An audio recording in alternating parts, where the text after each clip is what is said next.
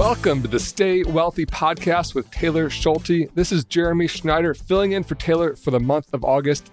Today, we're going to talk about the dead box. Specifically, I'm sharing what is a dead box, why having one will save your family time, hassle, heartache, and money, and how to make one, where to put it, and how to secure it. If you are someone who's going to die someday, and sadly, I know that you are, so am I, this episode is for you. For all the links and resources mentioned in today's episode, head over to youstaywealthy.com slash 194. This is the fourth year in a row I'm filling in for Taylor. So nice to see you guys again. It's a chance for Taylor to go on a break, go on vacation, work on the podcast behind the scenes, and for me to share my thoughts with his community, with you guys. He'll be back on the mic in September with plenty of new episodes, but until then, you are stuck with me. I'll spare everyone the long intro, being that I'm almost a regular at this point. But my name is Jeremy Schneider. I'm the founder of Personal Finance Club. I'm honored to be here for the fourth summer. If you want kind of a longer Taylor Schulte intro of me, I was actually interviewed as a guest on his episode all the way back on episode 64, which seems crazy because now we're on episode 194 and it seemed like a very mature podcast back then. And so time is just flying. But enough about me. Let's get to the task at hand. Today, we're going to talk about the dead box. So, what is the dead box? It's actually an important piece of your estate plan. And before we get into the dead box, I want to talk a bit about the concept of estate planning. When I hear the term estate plan, and I think when a lot of people hear the term estate plan, it kind of evokes these images of offshore Swiss accounts used to evade the dreaded estate tax. Like, I think people think estate planning is just about avoiding estate tax, but it's not.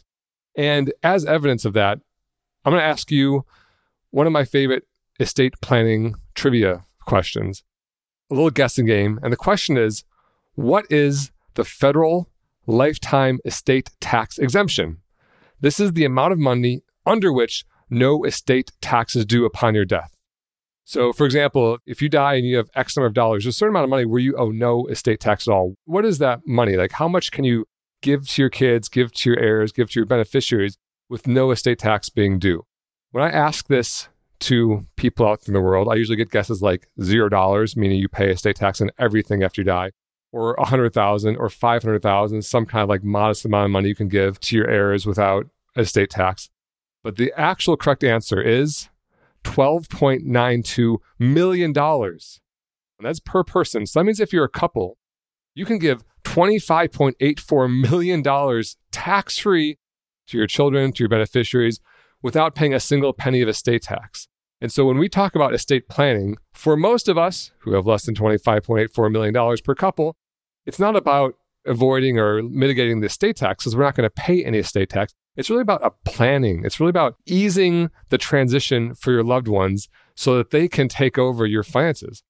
And that's where the dead box comes in. It's a key part of the estate planning strategy. So, what is it?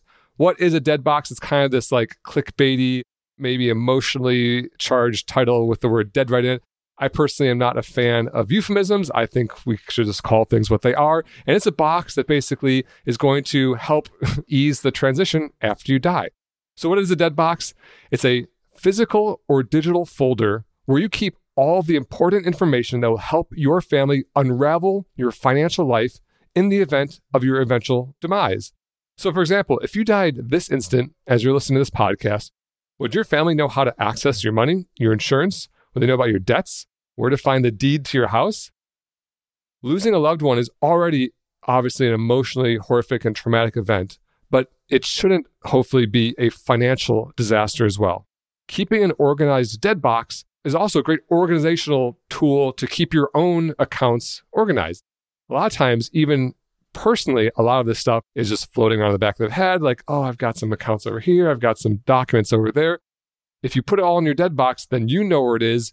And also, in the case of your hopefully demise many, many decades from now, your family can find it too. Okay, so what do you put inside of the dead box? Taylor has a great article on what is called a letter of instruction. It's kind of an instruction manual that runs the dead box. He even provides a free template along with his article the link to that article and that template is in the show notes. And so, where do you put your letter of instruction? You put it in your dead box, and we're going to talk about where your dead box is. But what goes inside of your letter of instruction? and this is from Taylor's article, inside of your letter of instruction goes a summary of all of your assets and debts, the location of valuable physical assets, for example, jewelry, art, collectibles, real estate, details about your retirement and investment accounts, a list of people who have important roles in your finances, such as your attorney, CPA, financial planner, insurance agent, specific directions regarding how your estate should be settled, the location of important legal documents like your living trust, will, health care directive, birth certificate, social security card, real estate deeds, etc. Copies of your retirement account beneficiary designation elections, information on safe deposit boxes and how to access them, directions on how to handle and care for pets, usernames and passwords for online access to all of these financial institutions, and details on outstanding loans like mortgages, credit cards, lines of credit, personal debt, and auto loans.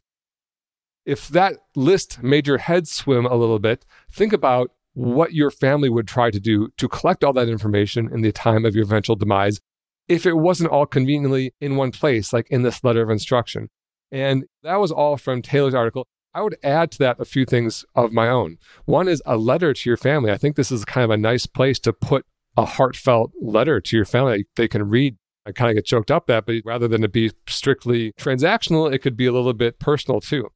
I'd also add two factor authentication password recovery codes. And so, you know, when you guys sign up for accounts, often it has you download those codes. Putting everything that you can inside of this letter of instruction and it, what goes inside of your dead box is a great place for that type of thing so that your family can get your passwords. Your car title, deed to your home or other real estate, a spare key for your house or car or instructions where to find them, a list of bills that you're paying. There's a lot of couples where one partner just handles all the finances, pays the bills, makes it all work. The other partner handles other parts of life, like child rearing or shopping, things like that. But the day you die, there's got to be a list for that person. Give your partner a chance to hit the ground running instead of having to learn from scratch.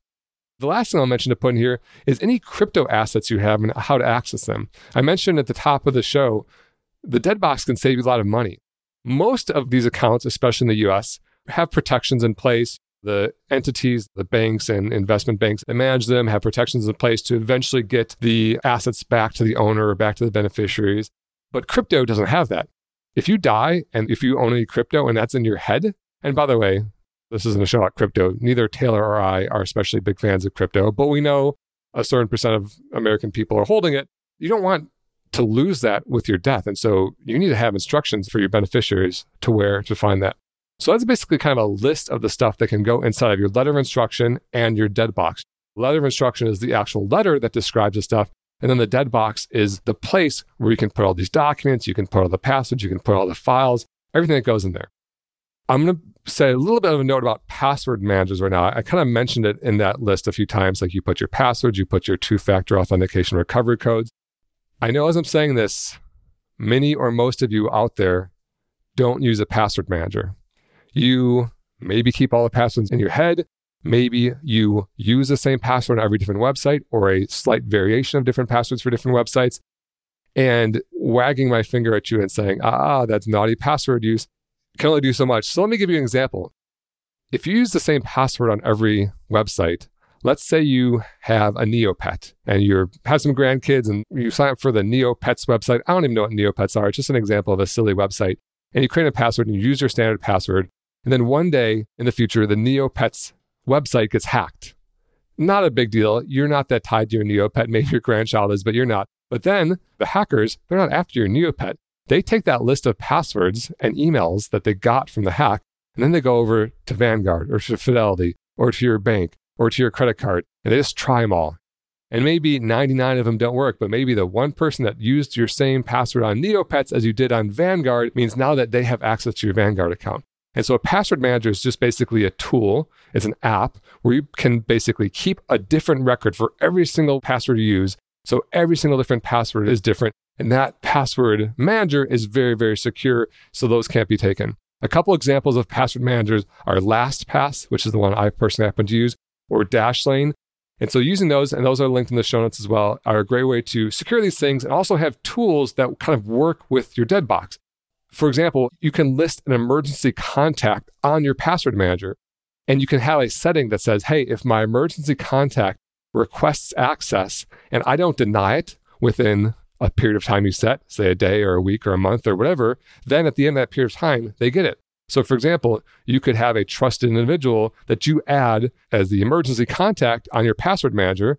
And then if they ever hit the button and say, you kick the bucket, then if you're not still alive and they're not trying to cheat you, if you're alive, you can stop it. But if you're not, then they'll eventually get the passwords, which will save your family heartache and headache and stress and worry and money trying to get to all these accounts. A quick story about password managers. I have a dear friend here in San Diego who unfortunately lost her husband at a very young age. I think she was in her late 50s and he might have just turned 60. They were just kind of like phasing into retirement, thought they had their whole lives ahead of them. And he just unexpectedly passed away. And she was having trouble accessing his accounts, his banks, his crypto, these things. And so I went over there as the local tech guy to help her out.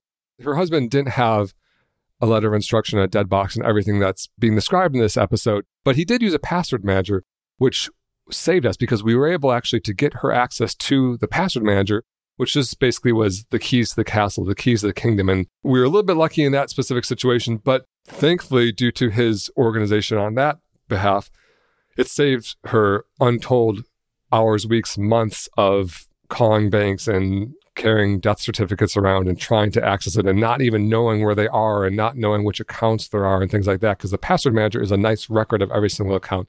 So I highly recommend check out LastPass, check out Dashlane. There are others out there, but I would recommend using a password manager.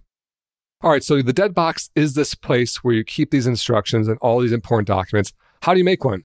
Well, there's basically two different types. There's a physical one or a digital one, or maybe both. A physical one could be like a fire safe in your home or a safety deposit box at your bank. A digital one could be a Google Drive folder or a Dropbox folder, or it could be a secure note in your password manager. The password managers we discussed have the option to include documents in there too.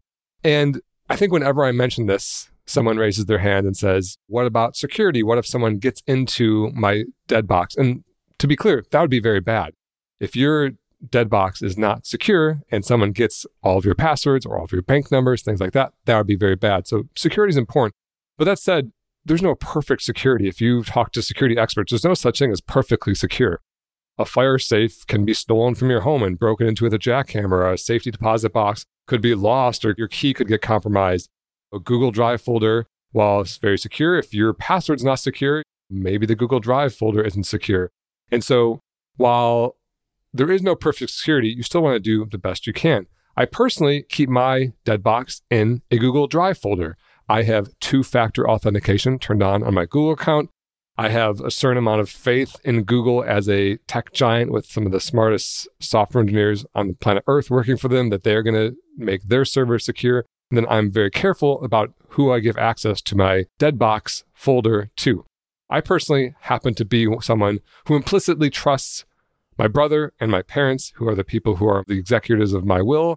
I'm still 42, so I hope I'm not going to die anytime soon. But if I do, they're going to take control. And I have already given them access. They can log in today and look inside of my dead box. If they decide to steal my identity, then I guess I will be very shocked and that would be bad for me.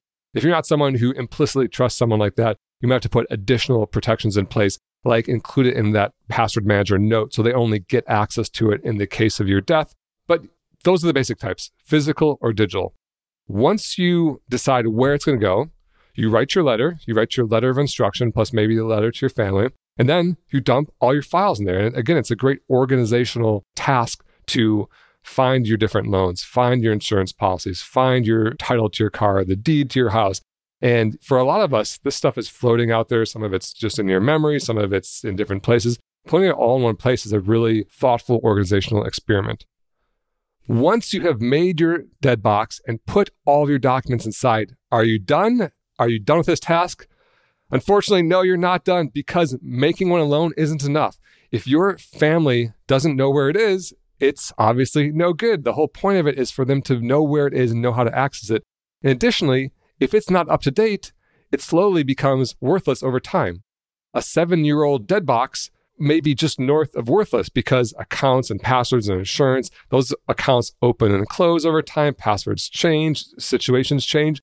And so Unfortunately, many of us don't know when we're going to die. Some of us can die in an accident or unexpectedly due to medical conditions or whatever. And so we have to, when we're healthy and death isn't on our mind, we have to be purposeful about keeping this updated. And so what I do is I set up a recurring annual calendar event. It's sometime in mid January, not like on January 1st when we're still celebrating the new year, but sometime around the beginning of the year.